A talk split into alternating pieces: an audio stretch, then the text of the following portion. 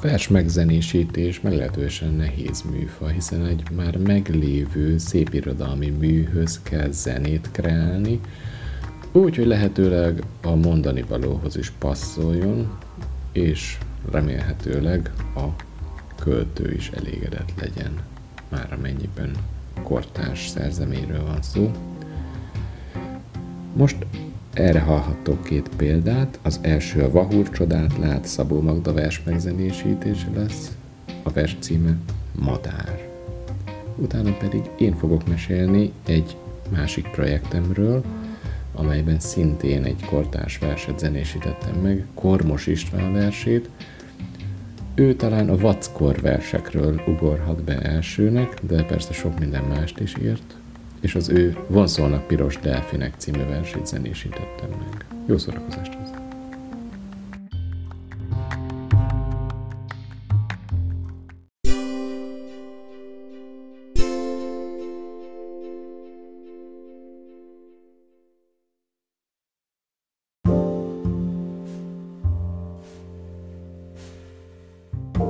örömmel köszöntöm a Vahúr csodát lát két tagját, Budai Bencét és Lakner Lóránd Lászlót, akikkel a vadonat új megjelent albumokról, a Juvenil gyümölcsös kertjéről fogunk beszélgetni. Nektek mit jelent a juvenil szó? Találtam spanyol eredetű ifjúság, fiatalság jelentés, de mit jelent ebben a kontextusban a juvenil? Hát ezt, ezt amit mondasz le, ha, ha próbáld meg megfejteni, és hogyha helyes úton jársz, akkor eh, mondjuk, hogy már hideg, és akkor vezeték az utadat. Nekem Mi csak lehet? az merült fel, hogy nem, nem egy ilyen szokványos, a fiatalság gyümölcsös kertje, mert az ilyen szocialista lett volna, hanem... Ifjúság, az lett volna szocialista. Ha, hanem van benne egy ilyen exotikum belecsavarva, de közben, mintha egy név lenne.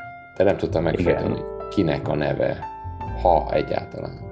Igen, és ezt a megszemélyesítést valószínűleg jobban megnyomjuk azáltal, hogy a, hogy a lemezborítón egy alak van, miközben ez, hogy ifjúság, meg nem tudom, ez amúgy nem, tehát ez egy ilyen fogalom, ugye ez nem egy, nem egy, nem egy valakihez köthető. Szóval ez csak egy ilyen képzavar. A borítón lévő alaknak a fejében, át, átlátunk a fején, és van ott egy táj, azt gondoltam, hogy ez egy konkrét táj, annak van valamilyen személyes kötődése? Hát az egy, az egy nagyon konkrét táj, amiben van, de, de nincs semmi személyes kötődésünk hozzá. Ki készítette ezt a borítót? Ezt Karanc Ákos, az én volt gimnáziumi osztálytársam készítette, ki mostanában ilyen átlátványtervezés, háromdimenziós látványtervezés építészeti szempontból látványtervezés, és mostanában ilyen plakátokat is csinál, grafikákat, kolázsokat. Pilot Voyager néven zenekar is van, meg így is lett meg talán az Instagramon. Odaadtátok neki a dalokat, és csináljon, amit akar, vagy volt instrukció? Elmondtuk, hogy mi ez a juvenil, neki elmondtuk. Odaadtuk a dalokat, dalszövegeket, igazából szabad kezet kapott, nem volt semmilyen prekoncepció, és akkor utána nyilván volt egy, volt egy-két véleményezési kör, és akkor picit alakult, és ez lett a vége. És ahhoz képest, ahogy elmondtátok neki, a Juvenil, ő rakott még hozzá jelentéstartalmat? Szerintetek jött vissza egy kicsit megváltozva a dolog számotokra?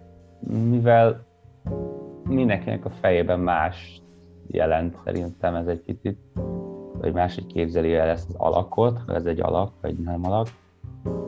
Ezért biztos, hogy rakott hozzá valamit, mert ő meg így képzelte. Ez meg kiegészítette. Ez nagyjából olyan, mint amikor olvasol egy könyvet, és aztán megnézed a róla készült filmet, amit egy másik ember készített. Nyilván vannak benne hasonlóságok, meg minden, de vannak rácsodálkozások is, hogy jé, ez a karakter, ez ilyen, jé, így beszél. Nem tudom, Igen. ilyen gesztusai vannak. Elképzelésem sem volt, hogy hogy fog kinézni az album, albumborító nem volt prekoncepció, ha már ez a szó így elhangzott. Nekem, nekem nagyon-nagyon tetszik. Nyilván barátoktól, meg, meg ilyen közeli rajongói, mondjuk rajongó ismerőseinktől én azt hallom, hogy, hogy talán ez a legszebb, legkirályabb ilyen artwork, ami, ami készült a, a lemezeinkhez, kis lemezeinkhez. Azt írtátok, hogy több mint 200 stúdióban töltött óra után három vendégzenész és egy fordító segítségével az évezred legjobb lemezét őrizzük meg az örökké valóság. 11-ből 7 dal 5 percnél is hosszabb, de 3240 másodperc alatt csak háromszor hangzik el a talicska szó. Azt gondoltátok, hogy nem, nem adja senki össze a dalok hosszát, de hát... Igen, 15 másodperc hibázik benne. Val- valóban, én, én ellenőriztem, de biztos csak így a, a dalok végi szünetek miatt, nem? Hogy a, a Spotify-ra úgy jött ki, hogy kicsit túl lóg, vagy ilyesmi. Én erre tippelek. Igen, igen, csak azért. Szerintem én szimplán az 54 percet szoroztam föl, és nem a 54-15-et. De azt tudjátok-e, hogy mennyi a dalaitok átlagos hossza ezen a lemezen? nem, én nem vezettem ilyen Excel-t, bevallom. Hát akkor, Szerintem olyan 5,5 perc 20 körül lehet. Lehet. Nagyon jó, nagyon jó. Bence, tipp? Biztos, hogy 5 fölött van az átlag, igen. 4,9. Közelít, ja, mert hát, közelít. Jó van. Az egy, perc, egy perces lehúzza. Lehet. Az átlag. De ha azt nem számoljuk. Hogyha valaki úgy kezdi el hallgatni, ahogy manapság nagyon kevesen, de én megpróbáltam, de nagyon nehéz volt, hogy leülni és semmi más nem csinálni közben, és vagy fülhallgató, vagy, vagy teljesen lefeküdve, és csak ezt hallgatva egyben. Nagyon nehéz meghallgatni, mert folyamatos mozgásra kényszerít az a energia, amit már a Kopó című dalnál is beszéltünk, tehát a fejem folyamatosan mozgott, de ha valaki mégis így hallgatná meg, akkor Bence, illetve Lóránd milyen innivalót ajánlana ehhez a majd, hogy nem egy háromnegyed órás meditációs sessionhez? Hát én szerintem valami gyümölcs teát. De ez meg azért nem jó, mert közben lehet, hogy ki kell mennie pisélni a teát. Hát mivel ez majdnem egy óra, ezért ez mondjuk két sör és egy gin Aha. Én is valami keményebbre gondoltam, igen. Hát olyan, olyan dolgok vannak benne, hogy azért le kell menni az emberi lélek mélyére. Így, hogy meghallgattam az egész lemezt, nem találtam egyikben sem visszafelé lejátszva azt, hogy sátán, sajnos, de hogyha visszamehetnétek a produkciós időszakra, akkor melyik dalba rejtenétek el, és milyen szót? Hát talán azt, hogy Ozzy Osbourne visszafele. Hát, hogy a, a Valeriánába esetleg, nem? Abban van amúgy egy visszafele lejátszott uh, valami, de azt hiszem egy gitárzúgás, vagy egy tányér, crash, nem tudom, de valamelyik, valamelyik van. Szerintem visszafelé lejátszott gitárzúgás a sűrűs van a diszkó Nem, nem ott csak ott lehalkul, meg felhalkul. Nem, a Valerianában, amikor van a Part 2 kezdete a basszus kiállása, annak az, e, ott az előtte lévő, amikor leáll a dolgot, van egy visszafele lejátszott. Szerintem gitár. Jobban hangzott úgy, vagy hogy került bele? Hát, mert az olyan visszaszippantós, így ezt nem, nem tudom, azt nem én raktam bele. Még bent, ezt kiraktátok bele a Gergővel. Vagy a Gergő maga. A Gergő valami, ő a, valami rémlik egyébként. Ő igen. a hang, hangmérnök, vagy a stúdiós, akik elfelelek. A stúdiós Gergő. És a lemez végén van egy vers megzenésítés, Szabó Magda Madár. Fontos, hogy nem a madár, mert ez egy gyerekverse neki, hanem madár, ami hát eléggé felnőtt vers, és rögtön felkeltette a figyelmemet, Debrecenből hívlak titeket, és itt Szabó Magdának nagy kultusza van. Hát ugye itt is forgatták az Abigail című filmet az egyik mm-hmm. iskolában. Van szobra is, és mini múzeuma. Van egy selfink a Szabóra, Instagramon, azt hiszem. Igen, 2020 őszén, amikor Debrecenben játszottunk, akkor utána másnap sétálgattunk a városban, és akkor mindenképp mert akkor már megvolt ez a megzenésítés, ugye? Akkor ez már megvolt, igen, mert ez Mi? 20 tavasszal jelent meg a költészet napján ez a szám uh, singleként.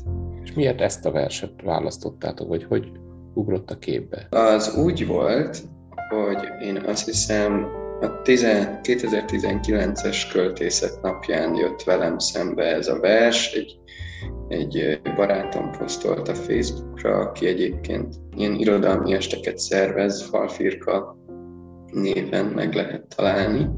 Nekem csak így szimplán megtetszett ez a vers, és, és valahogy elkezdtem rá gitározgatni. Az első verszak alatti akkordkör az egészen gyorsan kialakult, miken körülbelül egy, egy három-negyed évig nem, nem kapott zenekari hangszerelés, de aztán úgy elkezdtünk vele foglalkozni, akkor már 19-20 fordulóját írjuk, és aztán azt találtuk ki, hogy 2020-as költészet napjára tök jó anyag lehetne, tök jó megjelenés lehetne, így is lett.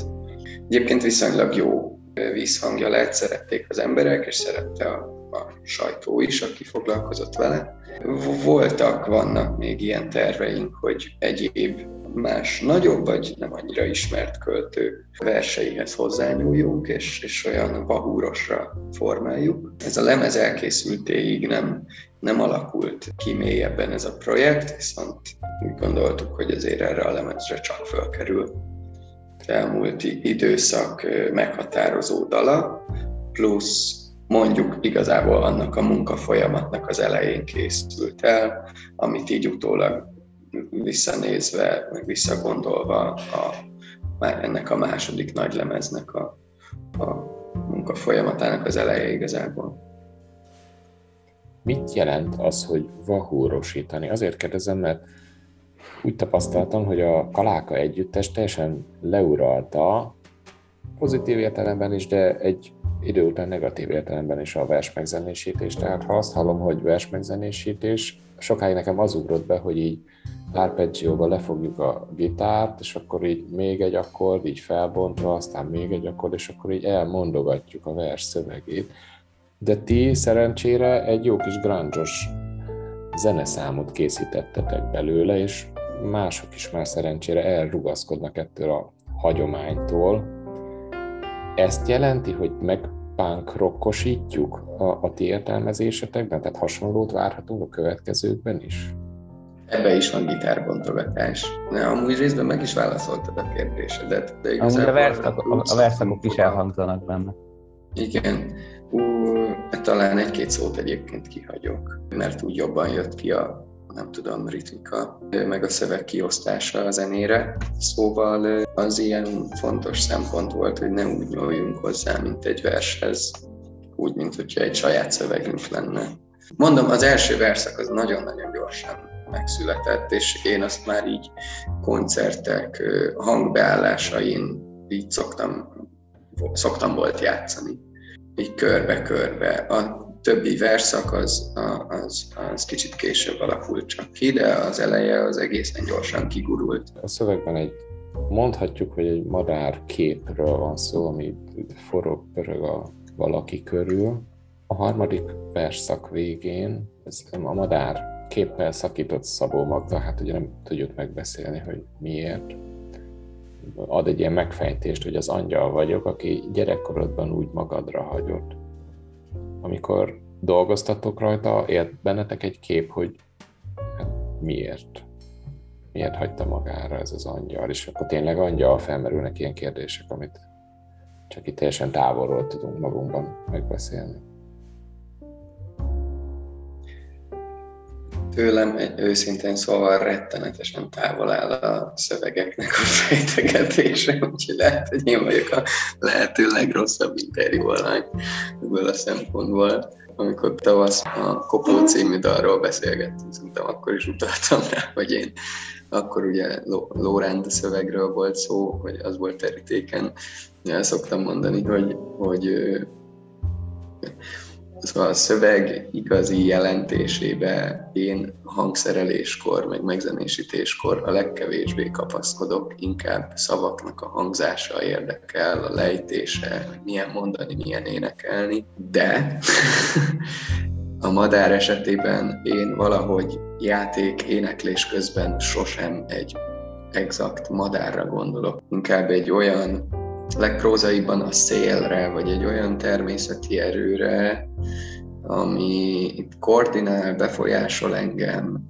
Én nem tudok olyan lenni, mint ő, mert ember vagyok térben és időben véges, és ezek a természeti erők pedig tehát sehogy, sehogy nem tudok hozzájuk aktívan kapcsolódni, csak így mondjuk elszenvedem, hogy vannak körülöttem, akár szeretnék rá hasonlítani, vagy szeretnék olyan lenni, szeretnék olyan könnyű, vagy nem tudom, akár mondjuk a szél, de lehet ez egy madár is, aki repül. Ilyen formán nem igazán tudom, hogy mire gondolt Szabó Magda a hazugság alatt, hogyha egyszerűen a szél vagy a madár nem akarja becsapni az embert, nem árul zsákba macskát, az ember sosem fog repülni.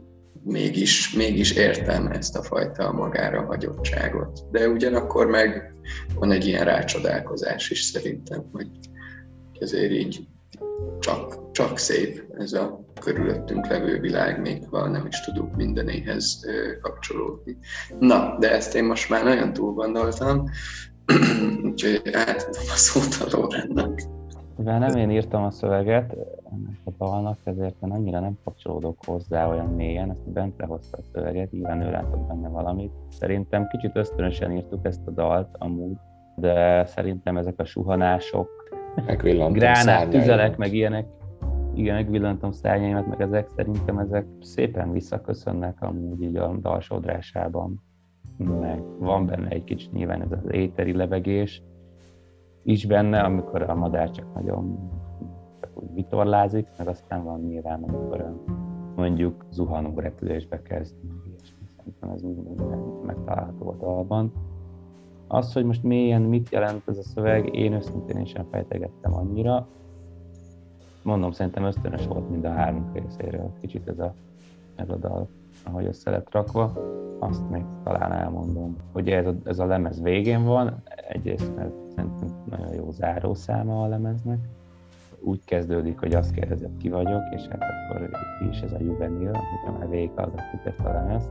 Illetve az előtte lévő fensik meg úgy végződik, hogy gyalogjár a madár, vannak ilyen kis összekötések, így ilyen szövegi szinten, nem direkt, tökre nem direkt. Amikor meg lett írva, amikor fensik szövege nem volt, még amúgy a madár se kész, sőt igazából talán úgy igazán el se kezdtünk vele foglalkozni. De azt mindenképp elmondhatjuk, hogy nem, akkor még nem gondoltuk, hogy mondjuk egy lemezen egymás után kerülne ez a két dal. Ja, igen, igen, igen. De így akkor végül is ezek így jól tudnak kapcsolódni egymáshoz, amúgy szövegileg is.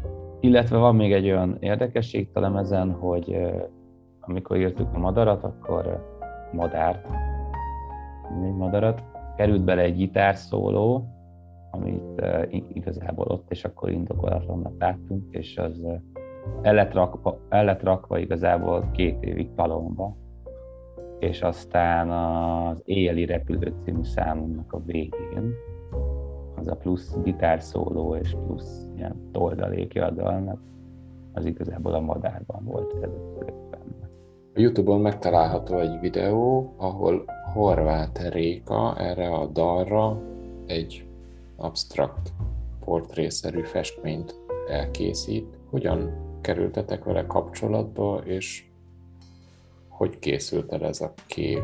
Jól láttam, hogy háromszoros lassításban, ez csak egy ilyen gyors, gyorsításban, tehát háromszor ennyi idő alatt készítette el, vagy mennyi idő alatt? Horváth Réka, ő nekem volt egyetemi csoporttársam a tájépítészeti karon, amikor elkezdtem, hát tíz éve, Jézusom, de több mint tíz éve. Nem fejezte be ezt, hanem elment festőművésznek, ha jól tudom, Bécsbe. Én az Instagramon láttam a munkásságát, van egy ilyen kicsit furcsa, groteszk, abszurd világa. Igazából innen a, a kapcsolat kettőnk között. Ezt megkerestük, és akkor ő elvállalta szívesen. A lassítás az, nem, azt hiszem, az csak sima dupla, tehát, vagy kétszeresére van gyorsítva, tehát azt hiszem összesen olyan 10 perc alatt készített fel. Fú, hát akkor ez, ez, ez, valami. Ugye, igen, igen, hát a terv az... szoktak egy ilyen képet készíteni a művészek. Hát ő, ő csinált egy-két ilyen próbát, legalábbis az elmondása szerint, és akkor erre a dalra egy teljesen más videót akartunk csinálni, egy ilyen kicsit ilyen megrendezett mozgó, siklókamerás session videót ahogy az egyetemen egy, egy érdekes térbe, de közbeszólt a Covid, és amikor igazából ez egy célegyenesbe, vagy hát így el, el kellett volna kezdeni vele komolyabban foglalkozni, akkor beütött a Covid, és akkor uh, indult az, hogy akkor csináljunk rá egy ilyen festményt a Rékával, azt ilyen távmunkával uh, folytattuk le, tehát hogy mi vele telefonon, meg üzenetben tartottuk a kapcsolatot Messengeren, és ő végül is elküldte nekünk ezt a videót, és akkor így lett a csokapit. Maga még megvan a kép valahol? Nála? A kép megvan, és hónapok óta el kéne mennem érte a Réka szüleihez. De megvan már, most már Magyarországon van a kép egy-két hónapja. Ő amúgy, Horváth Réka amúgy a Klubinak a nővére. Klubinak is csinált pár ilyen artwork Hogyha esetleg megnézitek, akkor lehet látni így a stílusbeli hasonlóságot. Amúgy ez a kép valószínűleg egy angyal ábrázol, vannak nagyon halvány szárnyai, meg amúgy egy kicsit fú, nyilván egy fura, meghatározhatatlan ember kell ő is, mint mondjuk ez a juvenil. Láttam a kis kivágott felvételeket a lemezbemutató koncertről. Ott is játszottátok ezt a dalt? Hát a madarat szeretik általában, igen. Kife, kifejezetten szereti a közönség. Néha, vagy hát arra emlékszem, hogy, hogy még 2020-ban, amikor új, új mondjuk új dalként került be a koncertrepertoárba, meglepően pozitívan fogadta a közönség. Mi azt gondoltuk, hogy ez olyan úgy leültet egy kicsit, meg olyan gondolkozósabb szövege van, meg nem tudom és amúgy nagyon szeretik, néha teljesen indokolatlan, milyen pogó tud kialakulni pont a madár alatt. Még azt el akartam mondani, hogy egyébként igen, a lemezbemutató koncerten, ami a Gólyában volt január 22-én, más, más sorrendben játszottuk el a lemez dalait. A lemez bemutató blokk után még játszottunk egy-két régebbi dalt, és a madárt, bár a lemezen van, még ezek után vigyeztettük hozzá, mert egyszerűen annyira ilyen keretbefoglaló, lezáró hangneme van bizonyos szempontból. Aztán volt még egy ráadás szám, de hogy egyébként, egyébként így, így koncert végén ö, szokott igazán erős lenni, és nagyot ütni a madár. Köszönöm, hogy meséltetek a mind a madárról, és mind a juvenil gyümölcsös kertjéről, és ezek után újra meghallgatom, újra csak egy főhallgatóval, semmi más nem csinálva az egész lemezt. Szerintem nem gyümölcs teával. Húsz a kezed, de azt akartam mondani, hogy a kezedükében gyümölcs teával, két sörrel, meg Valahogy így. De, de, de hogy amúgy te mit ajánlanál hozzá, ha már így én, én viszkit ajánlanék hozzá. Viszkit. De nem túl sokat, tehát nem, nem az IHB-t szerintem a cél, hanem hogy egy, egy kicsit mélyebb tudatszintre lejutni, és utána végig hallgatni. Nagyon köszönöm Budai Bencének és Lakner Lóránnak, hogy csatlakoztak hozzám ma reggel, és meséltek az albumról és a dalról is, és kíváncsian követlek titeket továbbiakban is Spotify-on. Nagyon köszönjük a beszélgetést. Szépen, köszönjük szépen mi is.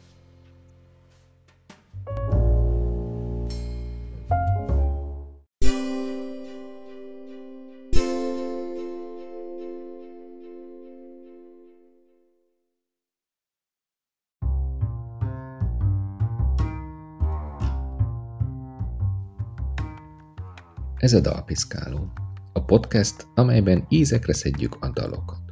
Az elhangzott témákhoz kapcsolódó képek, videók és dalok megtalálhatóak a Dalpiszkáló Facebook és Instagram oldalakon. Az adások elkészülését a buymeacoffee.com per Dalpiszkáló oldalon lehet támogatni. Köszönöm, hogy hallgattok, köszönöm, hogy követtek.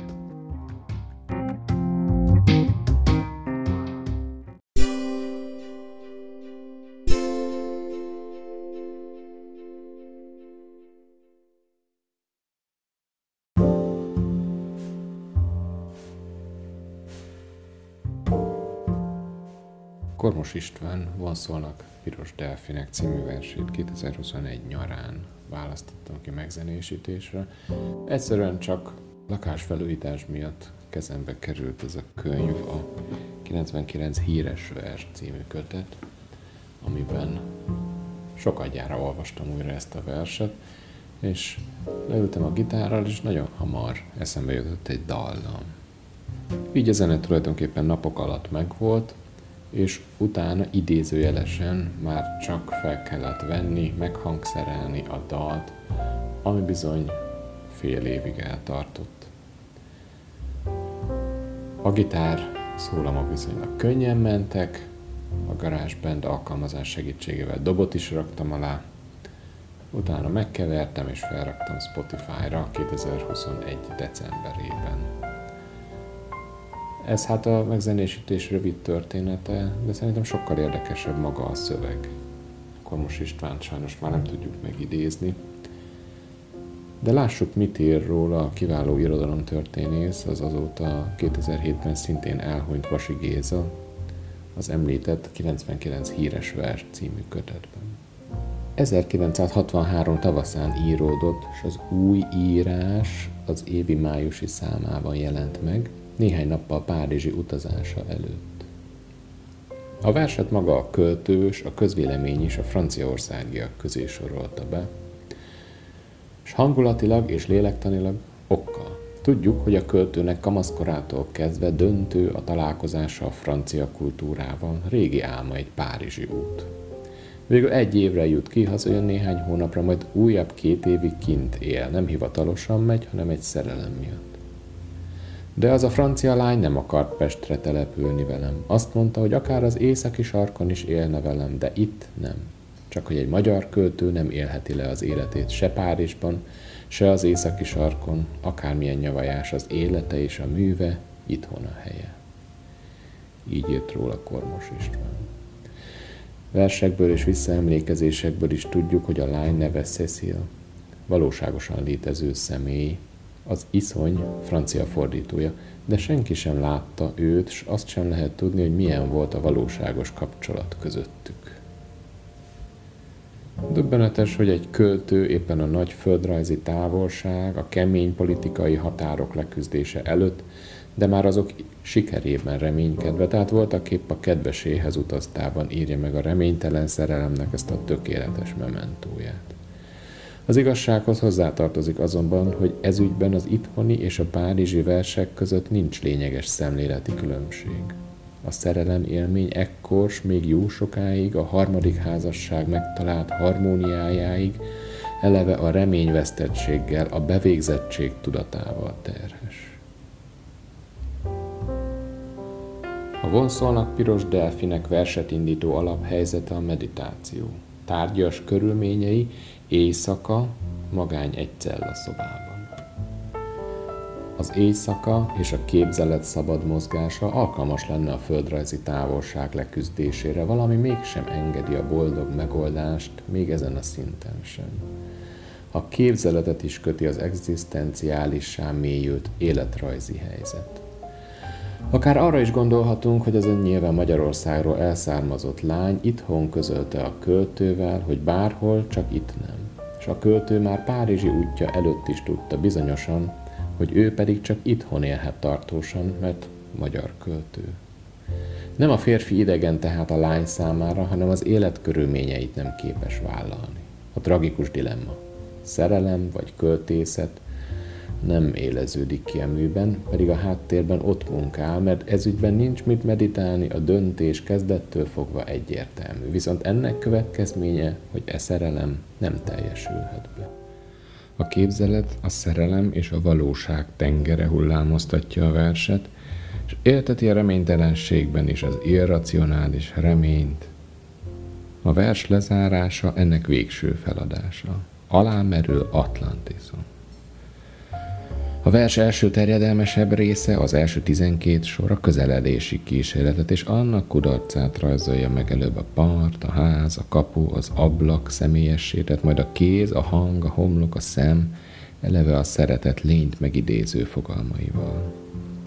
A személytelen part szívem leomlott partfalának minősül, majd egy pillanatra megszűnik a képzelt egység, álmaim rakta házadig, hogy aztán rögtön rácsapjon a te előbb személyes, majd személytelen elutasítása, ami ismét személyessé vált át, amikor az életben való egyesülés lehetetlenségét ellenpontozza azzal, ami mondhatatlan, hogy nem leszel, hogy nem leszek. Mindkét lény tudja a végső bizonyosságot, mégsem másíthatja meg helyzetét. A jövő ezért halva született, és ezért kerül múlt időbe a kijelentés, ki voltam Istenek fia. A második, a záró szerkezeti egység, a 13-tól 16. sor indítása kiemel a látomásból, de vissza is utal rá. Eddig fények, színek, a testbeszéd jele is, a hangtalan hang írta le a helyzetet, most egy árva kutyaugatás visszaránt a valóságba. Mindkét hang kibeszél a vers látomásából. Az ugatás tényszerűen, a nevetés a verset alkotó költő kommentárjaként. A látomás hangtalan, de fényes, bár nem igazán színes, hiszen a fekete az éjszaka, a behunyt szem látványa. S noha itt szelédebbnek mutatkozó korom kifejezés szerepel a tengerjelzőjeként, ez is a bevégzettségre utal, hiszen korma annak van, ami eléget. A piros szín lehet a látomás fényességében káprázó behunyt személy is, a tenger feletti felhőkben még visszatükröződő napfénye is, de lehet a szív jelképe is. Nem egyértelműsíthető jelkép sem a piros delfin, sem a koromtenger, de bizonyos, hogy párhuzamban és ellentétben is állnak egymással. Ezeket írta tehát Vasi Géza a versről a 99 híres magyar vers című kiadványban található a teljes tanulmány, én csak szemelvényeztem belőle néhány sort. De nekem pontosan ez a nem egyértelmű jelképrendszer tetszett a versben, a piros delfinek, a koromtenger, és így tovább. És erre alkottam meg a némileg kérdés-felelekre emlékeztető gitárriffet, majd az egész dalt. Remélem tetszik nektek, hallgassátok meg, és szívesen várom a hozzászólásokat.